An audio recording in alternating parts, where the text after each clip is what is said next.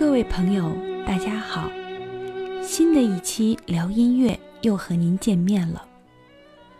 在前面的节目中，我们说到了西欧中世纪时期的天主教音乐家们，为了传承和发展宗教音乐，在发展记谱法、音乐理论等方面做了大量的努力，取得了许多成绩。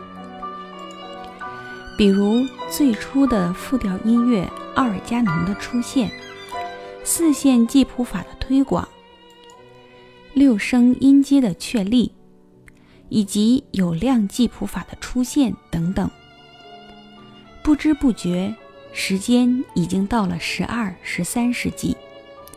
此时的西欧社会已经不同于早期的中世纪，蒙昧与落后。已经逐渐远离这里，而社会的稳定与发展，资本主义萌芽的产生已悄然来临。表现在文化思想领域，就是此时经院哲学盛行，在天主教神学内部出现了不同派别的神学家。大家不要以为神学家是很容易当的。一提起中世纪的神学家，首先他们是一批在当时就非常有学问的人，不仅要熟练掌握宗教知识，而且对当时已有的知识也要有比较深入的了解。当然，这还远远不够，更重要的是要有自己的思想见解与理论体系。尽管他们争论的内容还局限于神学领域，但是其思想深度已经对后世产生了巨大影响。正是经验哲学的发展，促进了教育的发展。许多欧洲大学就是产生于这一时期，比如波隆纳大学、巴黎大学、牛津大学等等。我今天要向大家介绍的，就是在这个时期的一位传奇人物——希尔德加德。这是一位非常罕见的全能型天才人物。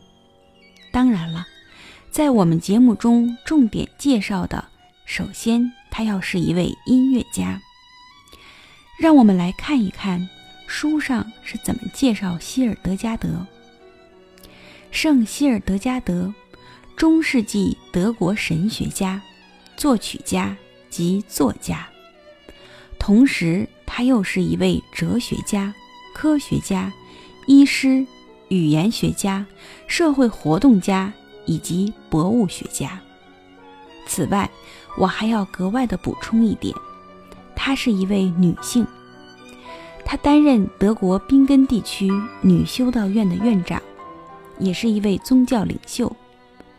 她被誉为莱茵河畔的女先知，她的文学作品常与但丁等人相提并论，而她的音乐作品至今仍有八十多首流传于世，近些年来被灌制成唱片，一经问世便停留在畅销榜上，销售量达三十万张以上。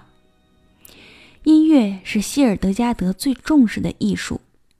其歌曲至今还以深沉质朴、婉约的美打动了世人。他说：“要是没有音乐，词语仅是空壳；被唱的时候，它们才是活的。因为语言是身体，音乐却是精神。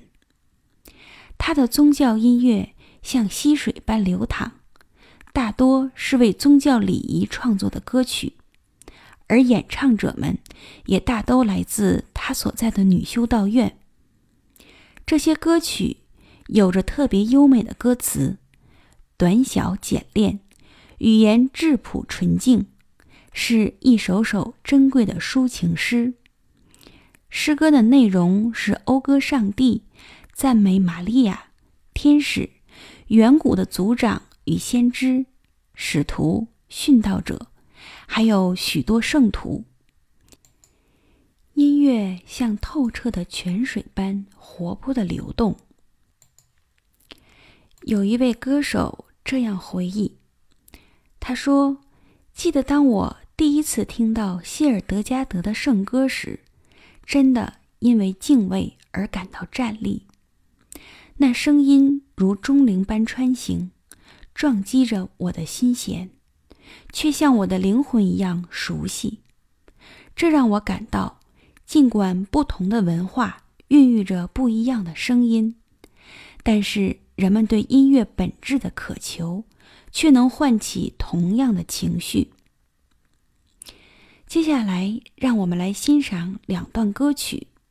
第一段是我们已经比较熟悉的早期的格列高利圣咏，第二段就是谢尔德加德的作品。让我们比较一下两者的不同。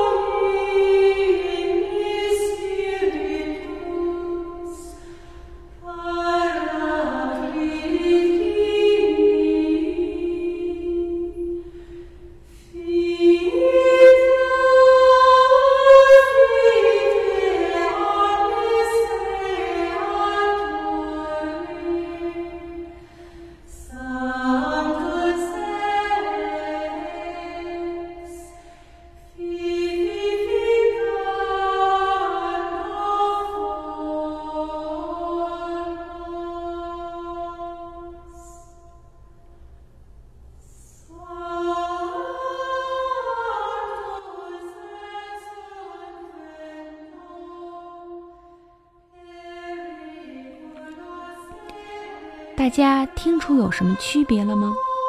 尽管歌词我们依然听不懂，但是最明显的就是希尔德加德的歌曲是女生唱的。前面说过，这是他为修道院中的姐妹们而做的，所以是女生演唱。这也从一个侧面反映出音乐的发展。以及当时教廷对音乐发展的态度是比较宽松的。还有，这首歌曲的节奏感并不鲜明，为什么呢？因为我们讲过，定量音乐此时还没有发展成熟，是到了十三世纪，定量音乐才有弗兰克确立。因此，我们从他的音乐里。能找到音乐发展的时代痕迹。另外还有一个变化，就是我们会觉得希尔德加德的音乐好像更好听了。但是“好听”这个词是比较模糊的。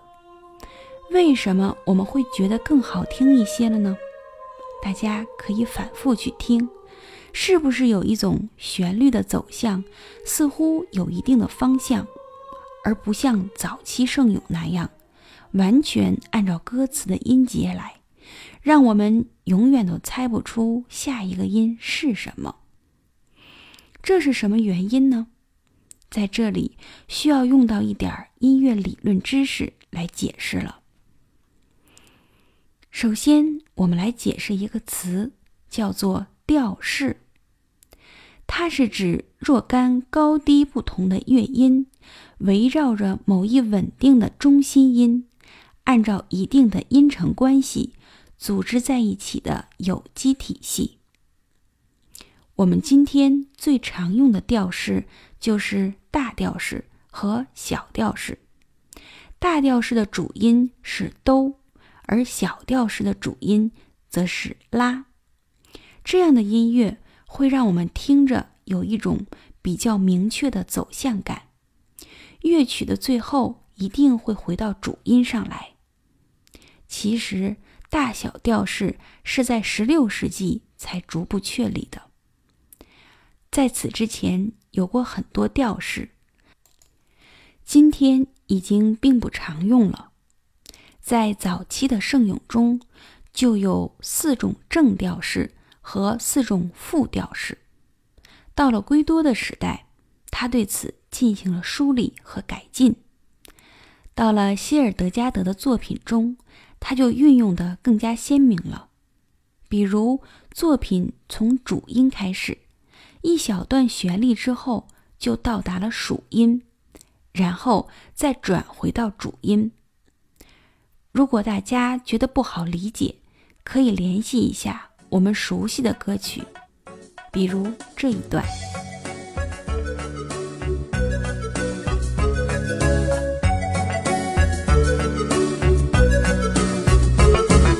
我从山中来，带了兰花草，种在校园中，希望花开早。一日看三回，看的花是多，那兰花却依然依然抱有一个。这是一首我们非常熟悉的歌曲《兰花草》的片段。第一句，大家听一听，可不可以把旋律唱出来呢？啦咪咪咪咪，瑞哆瑞哆西啦。拉就是主音，而咪是属音。我们再来看最后一句是什么？咪哆哆西啦，哆咪瑞哆西嗦啦。它一定会回到这个拉上，否则就会让人感觉到这个歌曲好像没有结束。这就是我们在内心中对音乐发展的走向有一种期待，这种期待。被音乐家们用调式理论化了，就是音乐要围绕着主音展开，最后也要回到主音上。希尔德加德的作品已经开始运用这种理论了。当然，他的歌曲如此的优美动听，还有另外一个原因，就是歌词。与旋律的配合更加完美，因为他本人也是一位语言学家和作家，文字功底非常好，因此在创作歌曲的时候，歌词与旋律的完美结合，也能让整部作品更加优美动听。当女性得不到应有重视的时候，希尔德加德则受到了教宗和国王的尊敬。在他去世之后八百多年的现代，基于对神秘主义和神秘智能的渴求，音乐学者、宗教学者和科学史家对这位中世纪奇女子的研究再度复苏。有人将她称之为文艺复兴的奠基人。虽然历经八百多年，时空的转移并未遮盖希尔德加德的光彩。长久以来，在天主教历史上，希尔德加德始终是非常重要的人物。二零一二年，罗马天主教廷封他为圣师，神圣的圣，老师的师。他成为天主教历史上。第四位女性圣师。今天，宾根这个城市吸引了许多的游客，有好奇者，有研究者，还有神学家，也有医生。